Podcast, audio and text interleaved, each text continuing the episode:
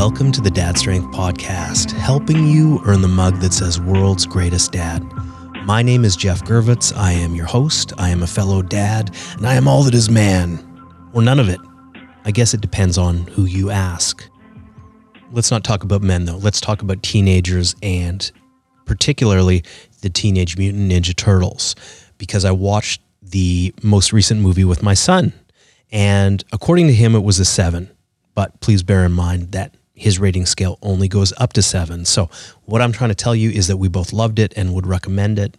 And for me, it was the closest to capturing the energy that I felt from the original comics and movies, which includes, by the way, some good old fashioned awkward teenage boy energy. We can't go back in time, however, and it's not just that the costumes from the 1990 original that don't hold up. Even more recent stuff can be a challenge my son and I were still on a Turtles high. So the other night, I put on the next most recent Turtle movie. And then I found myself in an uncomfortable position because intrepid reporter April O'Neil, for some reason, has to do a cheesecake strut in a plaid schoolgirl skirt. And that included the full music video treatment. And this was for her to gather data for a piece she's working on because mm, journalism. I felt like I'd messed up my son was there because it didn't even occur to me to vet the movie, given that it's just from 2016. But really, it feels like more than 20 years of difference. There are movies from the 80s that have, quite frankly, aged better. So it was kind of an icky, gratuitous feeling, and I did my best to correct it in the moment. But it's a reminder about how much of our culture is consumed passively, not as in your face directives, but as stuff that's casually dropped into a movie or conversation. Culture is ultimately what is tolerated. And what we tolerate as individuals, mm, it differs. And that brings me to the internet. There is a phenomenon out there in the online world where guys and some women want to tell you exactly what is or isn't a man. Alpha males and sigma males and ramalama ding dong males in an absolutely uncanny coincidence, the vast majority of guys who talk about these hierarchies just so happen to rank themselves at the top of the same hierarchies. What are the odds? Manly men have access to money and women and muscles, and they drive sports cars and shoot guns and don't take any guff. And this is entirely in keeping with how I thought of manliness at the age of seven. So I was either entirely right and on the money as a child, or there's something else going on, and masculinity is more complex and nuanced than a cartoon or a TikTok rant will allow for. In my experience, there are a lot of men, and I mean the grown up kind, who are out there and working very hard not to do the wrong thing. But the problem is that they're not entirely sure about what the right thing is, and the instructions don't seem to be that clear this becomes an uncomfortable space to inhabit. So, how do we move forward from here? It's no surprise that a lot of young men have questions.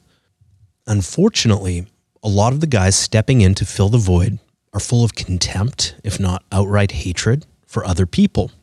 When I read through online comments, most of their defenders don't exactly agree with their more hateful stuff, but Instead, defend them because of the positive things that they've said that young men should work hard and they should believe in themselves. They should exercise and eat well and find success. So, is there a place to get those kinds of affirmations without all the baggage? I can tell you about one of them. Alex Manley is a senior editor at Ask Men. Alex is a thinker, a writer, and the author of The New Masculinity, a roadmap for a 21st century definition of manhood. Let me read something to you from the publisher's website. Having written and edited for a men's website for seven and a half years, Manley has seen up close how angry, scared, and lonely men are, and how entrenched in a culture war they feel. This book is a guide for unlearning the habits that perpetuate that harm. There are an infinite number of ways to be a person, but to access them fully, men first need to unlearn the restrictions of modern gender roles and the ways society has taught them to shave parts of themselves off until their masculinity comes before their humanity. Manley, it seems kind of inevitable that someone with that name would write a book on masculinity. but it is maybe not what you would expect. It is more about unlearning. Uh, it is about unlearning the rules that are woven into our culture and assumed to be true until we really examine them. And this book's more directed toward young men, their audience at Ask Men. But if you're a dad to a teenage boy, or you will be, I think you'll want to sit in on this conversation. Before we get going, I want to say a word from our sponsor, which is me. I am in many ways still figuring out what dad strength is, but I can tell you what it does right now. We've got weekly calls where you can jump onto Zoom with other dads who care about living, working, and parenting with intention. You can follow along. I publish a weekly newsletter that shares some of the key insights from our conversations, along with updates about in person events, including retreats. We've got one coming up this weekend, as a matter of fact. And you can support the show just by buying stuff through the affiliate links in our collection page, some of my favorite stuff. And it's all there on dadstrength.com. Now for my interview with Alex Manley. Let's get into it.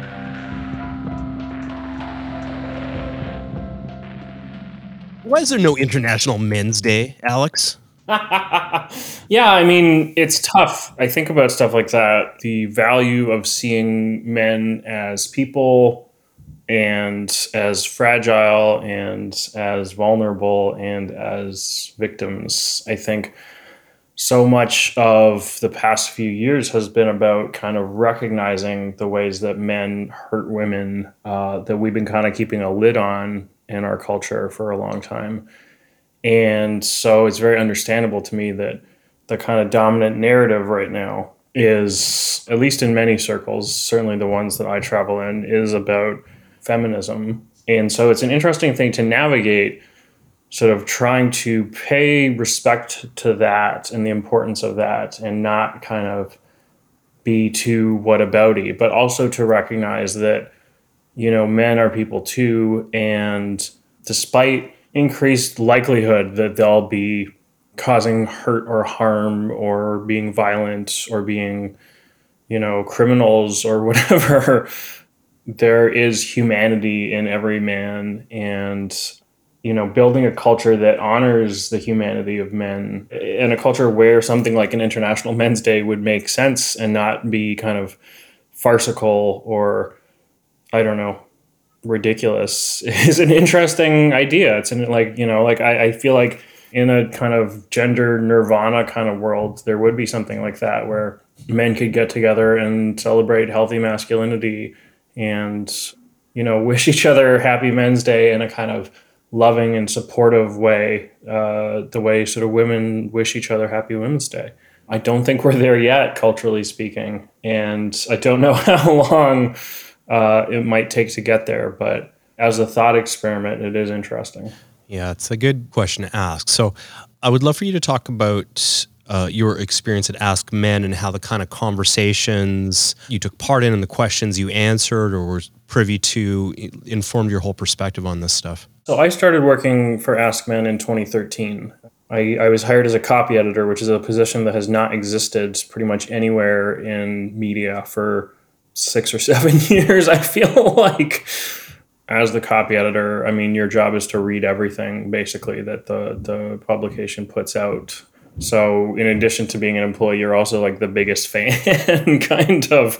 So, I feel like I was sort of speed running uh, a masculinity education, or at least like a masculinity publishing education, in terms of seeing what was considered stereotypically masculine uh, enough to make it like in a men's lifestyle publication uh, the, the viewpoints and the subjects and whatnot which i think was a fascinating way to cut one's teeth i guess because this was my first job out of college my first interview out of college my first desk job and since has has represented basically the entirety of my professional career which is pretty freaking rare and i think speaks in part to the fact that unlike most media outlets, which are typically founded in like New York, AskMen is a Montreal operation.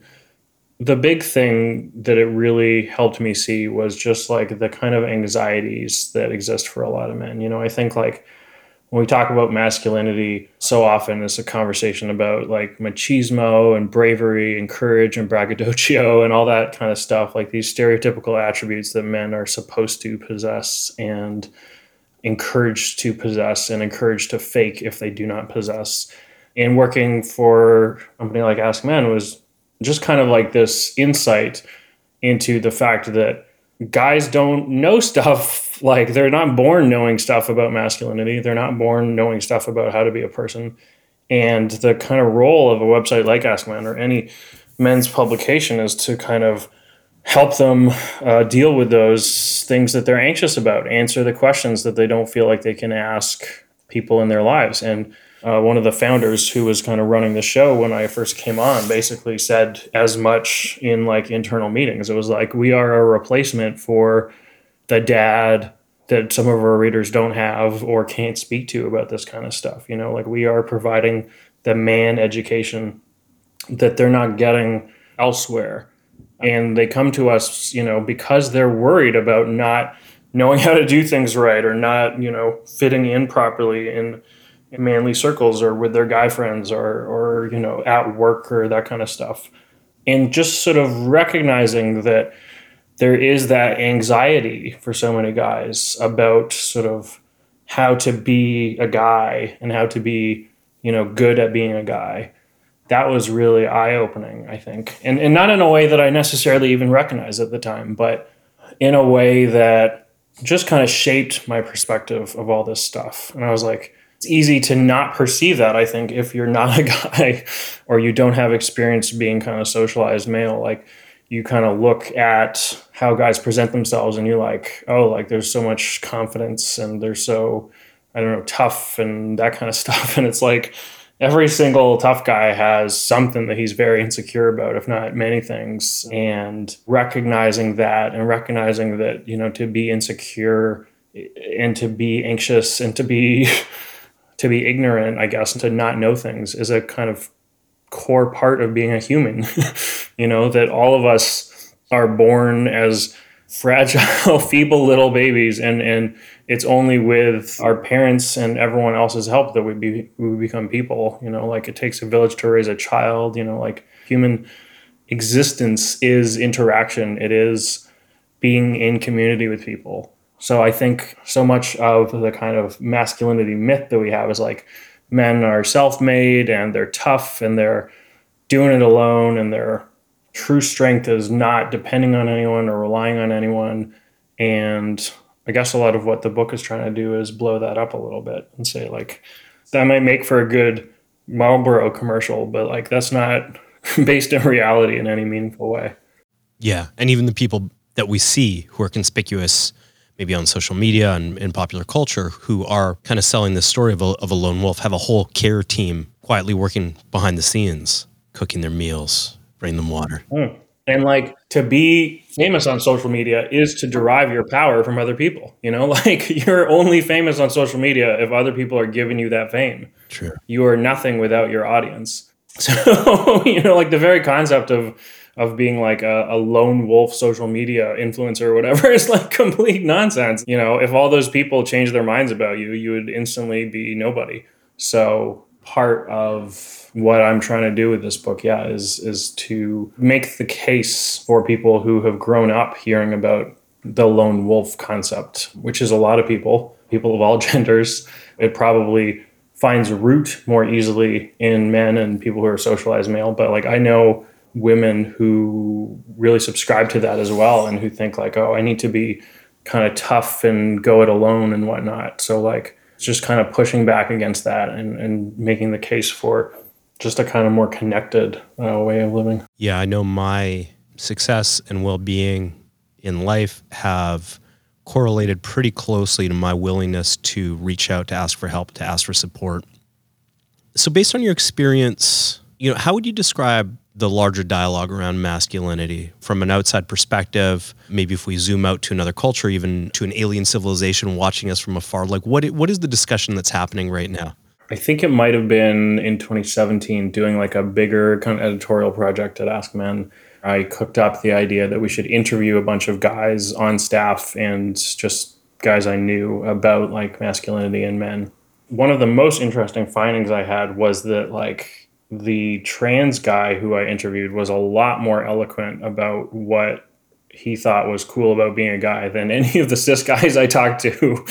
which makes sense i think because it's like if you're a trans person you had to kind of fight tooth and nail to to become the gender that you want to be whereas like if you're cis you're just kind of it's there and you're in it and it's you know kind of handed to you on a platter when you're born but it was really just fascinating asking like you know guys like what do you like about being a guy? And they were just kind of like uh uh, you know?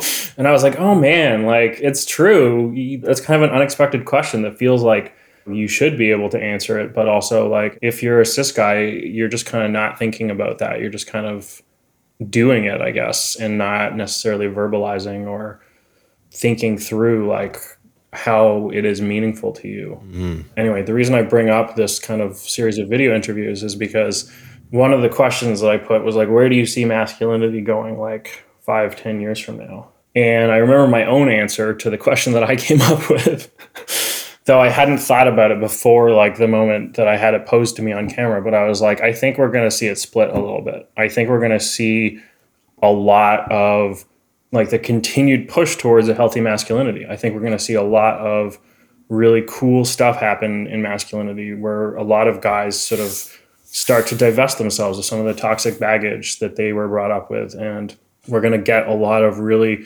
thoughtful healthy guys, great dads, supportive partners, you know, good friends, stuff that was kind of much more rare and and whatnot in the 20th century. And I think in response to that, there's going to be an absolute pull to, to like a regressive mode. There's going to be people who see that happening and go, holy crap, that's the worst thing in the world.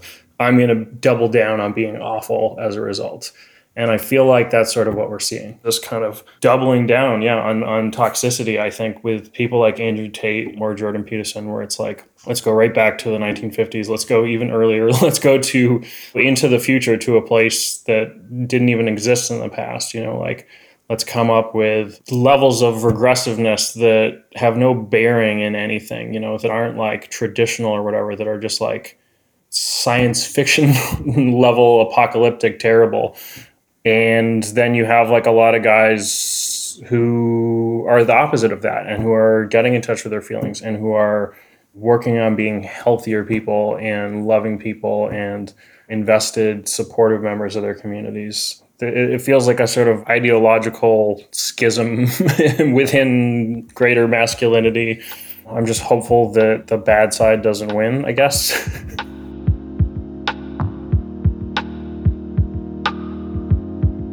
Okay, so this is a great segue for a term you introduce, or that was certainly uh, newer to me, and that is schismogenesis. Can you talk about that? Yes. It's a fancy word. It is. It's not one that I use in conversation, but it was on my mind a bunch as I was writing the book. I got it from a book called The Dawn of Everything by David Graeber, and I believe David Wengrow is the co author. Schismogenesis basically just describes like the process of creating your sort of values as a rejection of someone else's values. And, you know, as Canadians, we recognize a little bit of that because a fair amount of Canadian identity is just us being like, we are slightly better than Americans, you know? And any Canadian who who denies that, I think, is lying.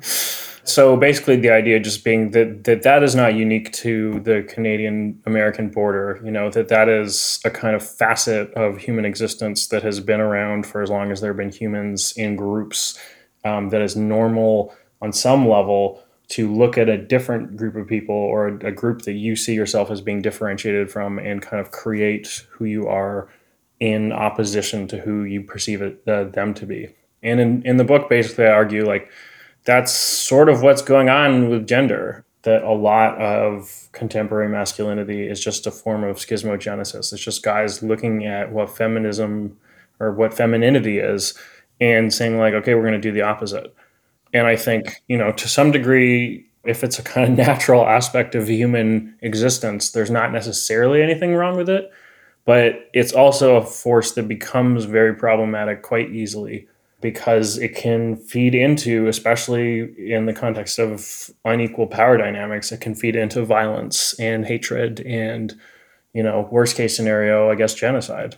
And so I think it's important to think about to what degree is sort of the creation of masculinity as something specifically in opposition to femininity you know maybe a neutral thing? And to what degree is it potentially harmful both to men and women and and anyone else on the gender spectrum? And i think the fascinating thing for me is that in the context of the gains that women have made through feminism in the past 100 years uh, defining your culture in opposition to another culture that is shifting and gaining a bit more of a foothold in society means that you are sort of necessarily losing. If there was something that women used to not do and you did, and then women start doing it, you kind of need to stop doing it. And so you're, it's sort of like you're not making your own choice there. You're kind of letting someone else's shift dictate your own.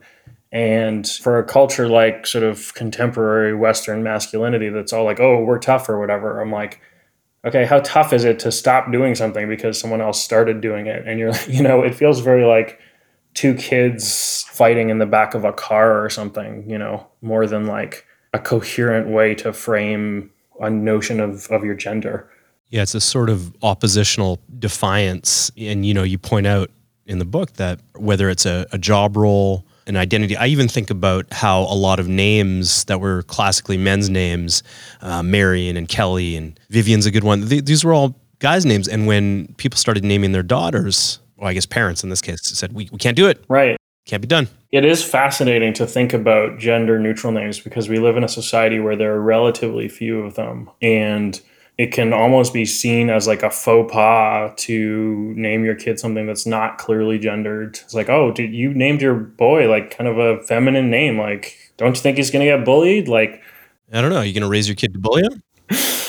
Ugh. It gets a little messy, but I think you know what you're really pointing to is a relinquishing of control, even though that's so so much part of traditional identity. A lot of masculinity is defined, you know, by what women don't do honestly, you know, I wasn't expecting this, but the part of your book that I, I felt the most sort of emotionally affected by was when you pointed out that it is really women's jobs or, or where we see greater representation of women in a in a professional role that is more going to be more resilient against automation mm. because these are things that involve you know maybe care expression of emotion, um, you know, uh, emotional labor mm. that men have drifted away from. But these are the things that are going to be the most easily automated in the future, mm-hmm. even in the in the present. Yeah, certainly. Like the idea of the kind of masculine job that's only really doable by men because they have like a certain percentage more muscle mass on average than women. That is something that is very vulnerable not now but even you know 20 30 years ago uh, you know, vulnerable to being mechanized out of existence basically. You know like being a copy editor it's just like all these kind of traditionally masculine jobs that functionally don't exist anymore because someone somewhere developed a robot to do it better and faster. Which should be liberating. I mean, if we lived in a society where there was a universal basic income or some kind of basic safety net to prevent people from instantly becoming homeless or whatever if they didn't have a steady job, then it would be, I think. But we don't, at least not yet. And so it's considered much better to be like toiling for your whole life and missing out on moments at home and and missing out on I don't know adventures across the world or whatever and just kind of clocking into the factory every day where you you might be rewarded or incentivized for being disconnected what is the cost of of gas station readiness. Maybe I, will get you to unpack this phrase. Like, what is the cost of gas station readiness and and hypervigilance? Yeah, that's tough. It's a risk reward thing, you know. And I think I, I worry about that sometimes as someone who preaches basically that gas station readiness is a bad idea. I also know that like there's people for whom having that has saved their lives you know, who would look at me saying, I think this is a bad thing overall and go like, you're crazy, Alex. I recognize that. It's not like you can just kind of flip a switch, one, and two, like the conditions that provoke it are not going away anytime soon. But I do think it's important to think about the ways that it's harmful. I don't know. I mean, look, like I, I used to work at a convenience store functionally what it was supposed to do was sell magazines but magazines are an incredibly difficult way to make money for anyone involved in the magazine process. So they sold a lot of other stuff that wasn't magazines uh, with much higher profit margins. And one of those things was knives. On a busy street downtown in montreal and i guess there was a market for that. And i was like cool like kind of cool like a knife yeah uh, and so with my employee discount, I bought one of the knives and I started carrying it around with me. After like a week or two, I was like, I'm just thinking about my knife constantly when I'm out now, you know? mm. It became a lens through which I viewed the world. And I was like, I don't think this is making me safer. I think this is making me A, much more anxious and much more jumpy. And B, if anything does go down, I don't fucking know how to use a knife, you know? As my boss basically said, he was like, if you don't know how to use a knife, like having a knife on your person puts you in a lot more danger because then there's then there's something that can be used to hurt you that you may not have control of for very long um, in any kind of real situation. Or you've dramatically escalated the the stakes. Right, exactly. You've given the other person reason to fear for their safety enough to really take the gloves off or whatever. And so I stopped carrying the knife around and my life improved. And I think that functions as a kind of very straightforward metaphor for the kind of gas station readiness mentality, which is like it's possible, I'll grant, that having that kind of mentality uh, can lead to you saving your life or saving someone else's life should circumstances arise or whatever someday. But it's like it's not possible. It's basically like certain that having that kind of mentality and bringing that kind of mentality into your day-to-day life is going to make your life worse you know? A because either you'll be perceiving threats or perceiving situations where there aren't any and b because you'll just be kind of on high alert unnecessarily a whole lot of the time yeah, just I, I, imagine you in sort of a, a, Terminator mode, walking around Montreal, sorting things into stabbable and non-stabbable buckets. exactly, the little knife sort of computer app that I just kind of added to to my brain software, filtering everything I saw. You know, like I mean, it wasn't it wasn't that egregious, but it it just sort of like I think there's this fear that guys have of ever being vulnerable. You know. And so they're like, if I make myself super tough and super gas station ready, then I can be prepared for anything at all times.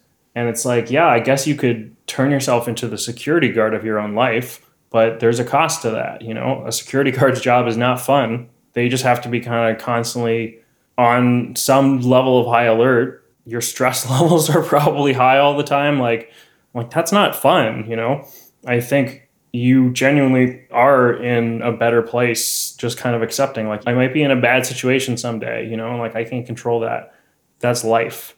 It's anathema to a lot of contemporary masculinity's thinking.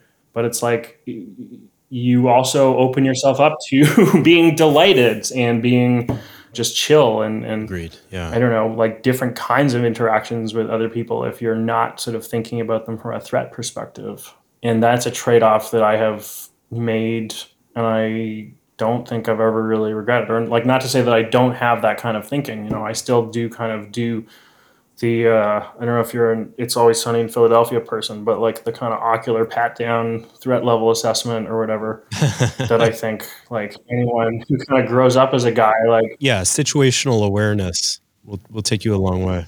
Right, exactly. Trying not to lean into that fear and that tension or whatever, and trying to kind of accept like yeah there's there's times where i'm not going to necessarily be the toughest person in the room in my case that's basically all the time.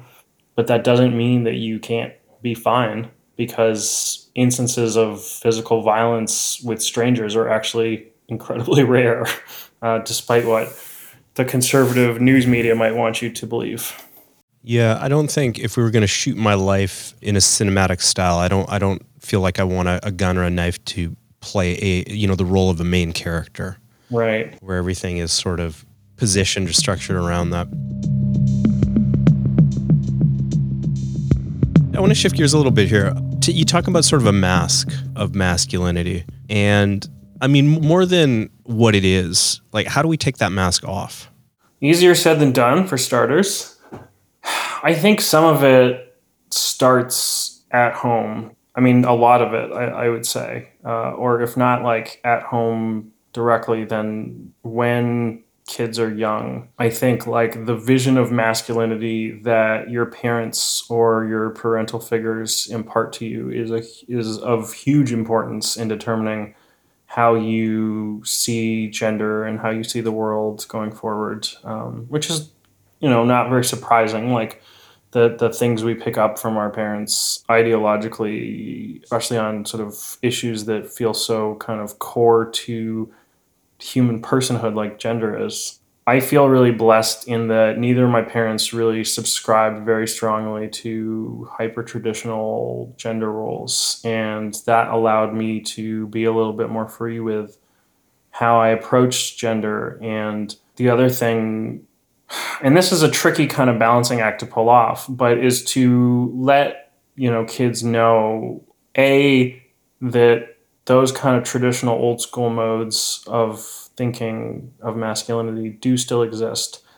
And there are times where buying into them may be necessary or may be advantageous, but that's not the only way to be. That's not a birthright that like you have to conform to just because of the genitals you had when you came out of the womb and that you can be on your kid's team and kind of be like look you and i know that what the rest of the world believes is bogus often, but at home between us or wherever you're with people you trust, you don't have to put on that mask. And you can if you want to out there if you need it, when you need it.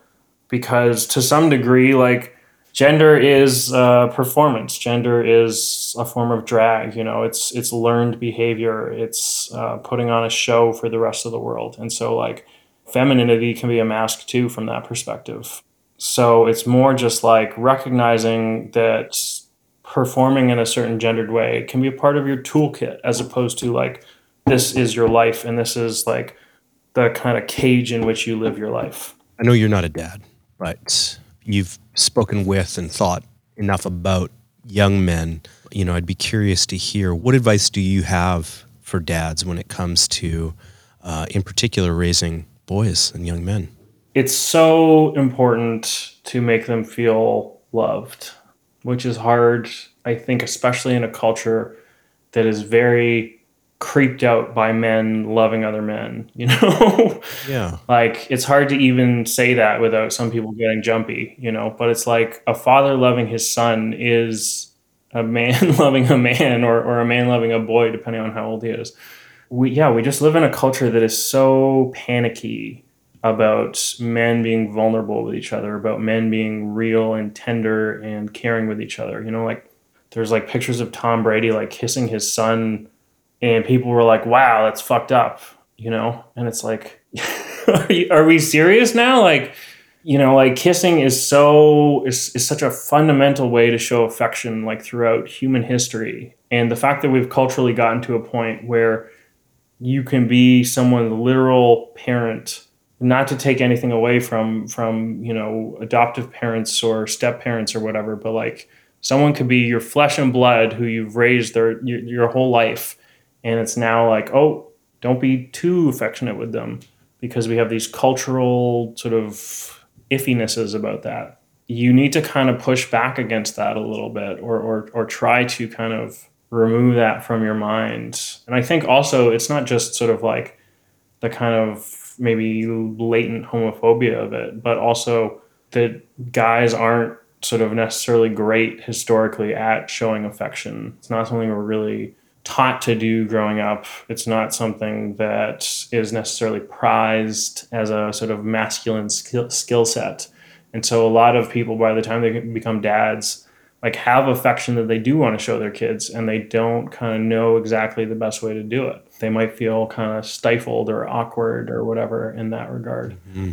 I, know, I wrote an article for AskMen about this and and I, I looked at it again in retrospect a while later and i was like i feel like i'm sort of in the article advocating for a kind of like love languages approach to to showing affection for your kids. I don't know how familiar your listeners or you are with the love languages concept, but it's one of the parts of contemporary, like romantic scholarship discourse that I find kind of compelling because the you know when I read about it, I was like, oh yeah, I can pick out the the love languages that mean a lot to me, and I can pick out the ones that I really don't care about. You know, like I need words of affection and I need physical touch. Like if someone says they love me but they won't hug me or they won't kiss me or like we're never sleeping together, I don't feel loved at all. But if I'm getting that physical like contact, I like I'm like yes, the love is there. I feel it. I feel great about myself, and just like the clarity of that, I was like, okay, love languages are real. All right yeah, it's funny. There's there's some debate. Oh yeah, uh, I mean, there's definitely debate about it, and I think there are valid arguments to be made against th- their existence as like okay, like there are only these five love languages, and everyone has like one or two core ones or whatever. But like, I think it is useful just in terms of recognizing that like that some people think they're showing love to someone else, and that person is picking up none of it.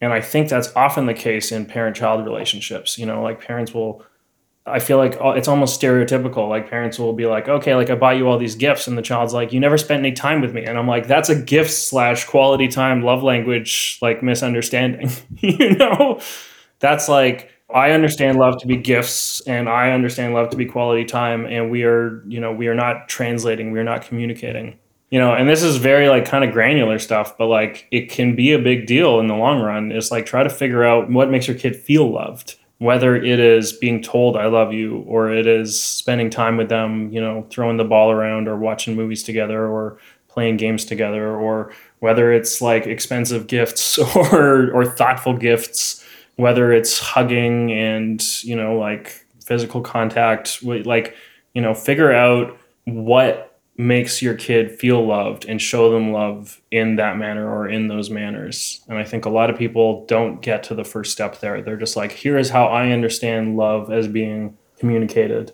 and I'm going to use that method. And it's like, not everyone has the same approach. And you can find out decades too late that you thought you were being very loving, and the person on the other end of it was like my you know dad or my parent never loved me. I believe that we all parent you know in part as a response to the way that we were parented and often uh, as a response to the deficiencies we felt. And and i think a lot of people go i felt like x was absent mm-hmm. in my childhood.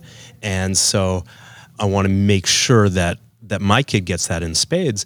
And in reality it's something else that they feel is missing and so on it goes. But I, I think you're so right when it comes to, to showing affection. I'm going to ask you one final question. What is the difference between saying I love you, man, and just saying I love you? it's a great question. Uh, it is a it is a fascinating nuance, and I get into it a little bit in the book. So you, you know, I, I, think that comes back a little bit to that that discomfort I mentioned earlier about like men loving other men in the sense well, what if it's a little bit gay? Or what if it's perceived as gay? What if the guy I'm saying I love you to thinks it's a little bit gay? What if someone else watching thinks it's a little bit gay? And it's like, first of all, none of that matters if being gay is okay. And second of all, none of that, you know, would even further matter if being a woman was not a bad thing because I think so much of homophobia is just kind of translating this distaste for women onto men who you think act a little bit too much like women, whether it's like in a fey demeanor or whether it's in the act of you know being romantically or sexually attracted to a man, which is sort of like what only women are supposed to do. Um, so I'm just like, okay, in a society where men don't hate women, men also don't hate gay guys, and you, eh, eh, there would be no reason to kind of couch uh, a phrase like "I love you" with a kind of more masculine modifier to make it sound uh, tougher or whatever, or to kind of clarify, like, "Hey, I don't love you in a like love you, brother." Right. Just get your voice as deep as humanly possible. Smoke cigarettes for 20 years and then come back and tell the person you love them. God. yeah, that's the, the kind of classic story where dad goes out. Yeah, I got to go chop down trees. Right, exactly. The classic story where dad says that he's going to go get a pack of cigarettes and never comes back. He's just like chain smoking for 20 years so he can say, I love you in a, in a way that won't be taken the wrong way. Yeah, it's a very small and, and possibly meaningless difference. And I think there's absolutely nothing wrong with saying, I love you, man. You know, like, but I think where it becomes tricky is when it represents the fact that you can't just say I love you because then you're living your life in fear of like made up crap, which in fairness, like there are some guys who would respond to being told I love you without man or without some kind of joking, you know, modifier or, or way to make it not gay. And they would get a little icked. They would be like, oh, does he love, you know, like, and it's like, first, first of all, we can't let that kind of bad thinking hold us back um, as a society. uh, and second of all, like, you know, God, I, I, I just wish for any situation where a man loves another man platonically and wants to express that, that that guy is able to hear that and cherish it and feel, holy crap, that's so nice without the shallowness of this kind of like latent homophobia and misogyny that underlies the idea that a man should not love another man. Because, and let me tell you, like the past decade or so, women have gotten real good at loving each other platonically and saying like my female friends are the foundation of my happiness. You know if you pay any attention to feminine culture which lots of guys don't but you know then you know that female friendship discourse has shifted significantly and the primacy you know now, now it's to a point where women are like my friends are my number one and the guys that i'm dating are like a distant second maybe a third after my pets you know like on the whole i think female friendship culture has enriched the lives of so many women in you know contemporary society like as it's become cool and important to recognize the value of the people you spend all your time with and talk to all the time. And i'm like guys have so much to gain from getting to a point where they can just say, I love you without adding the man, whether it's literally adding the word man or whether it's couching it somehow or that kind of stuff. The benefits of having people in your life that you love uh, and who love you are immeasurable. That's the only reason to be a person, pretty much, is is to love and be loved. Not romantically necessarily, but to bring joy to the faces of other people and to experience joy when you see other people. We are a social species. We are social beings. People go crazy when they are ignored and ostracized and cast out or whatever, like because it's so fundamental to being a person to be in touch with other people. And that I think is a great space of potential growth in contemporary masculinity is guys getting better, working on the skill set of loving and being loved and being in community. Well said. Yeah, we uh, we move forward maybe even in, in that expression of uh, affection or love in a way that I guess recognizes another person's safety. You know, whatever we might think about that, and kind of uh, you know inch this this conversation forward. Alex, thanks so much for taking the time. How can people find you, support you, learn more? Yeah, thank you. Uh, it was a pleasure. I'm Alex Manley. I'm the senior editor at AskMen.com. Uh, you can find me at alexmanley.com. That's L E Y at the end. And on social media at Alex underscore icon on Twitter and Instagram. I have a new book out called The New Masculinity, a 21st Century Roadmap, or sorry. I just woke up from a nap, as I said earlier. Uh, a roadmap. For, take it, take it from the top. Right, exactly. A roadmap for a 21st century definition of manhood. In fairness to me, we we came up with that subtitle relatively late in the process. It wasn't the original subtitle, and so I still screw it up sometimes. But anyway, a book is more than its subtitle. The original subtitle was 13 Old School Man Rules. It's time to start breaking, um, which I still feel an attachment to, but that's neither here nor there. That basically lays out what the book is, which is just sort of like looking at these different old school perceptions of masculinity that tell guys what not to do. And for each of these things, I wrote a chapter saying, maybe if you tried doing this, your life would actually be better.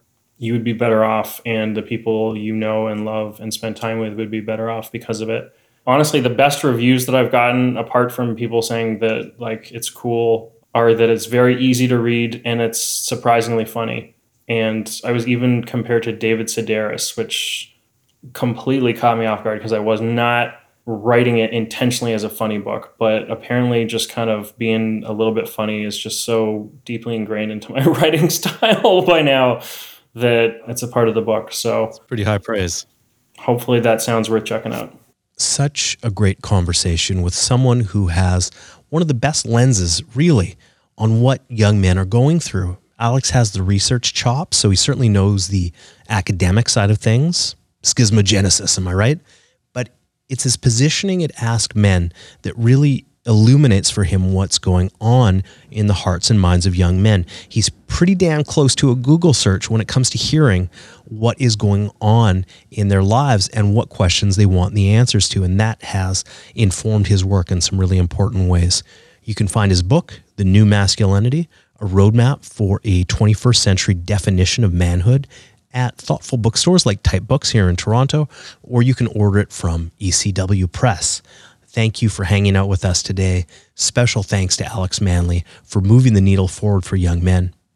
Wish me luck on our first Dad Strength retreat and follow this podcast for more dad strength. See you next time.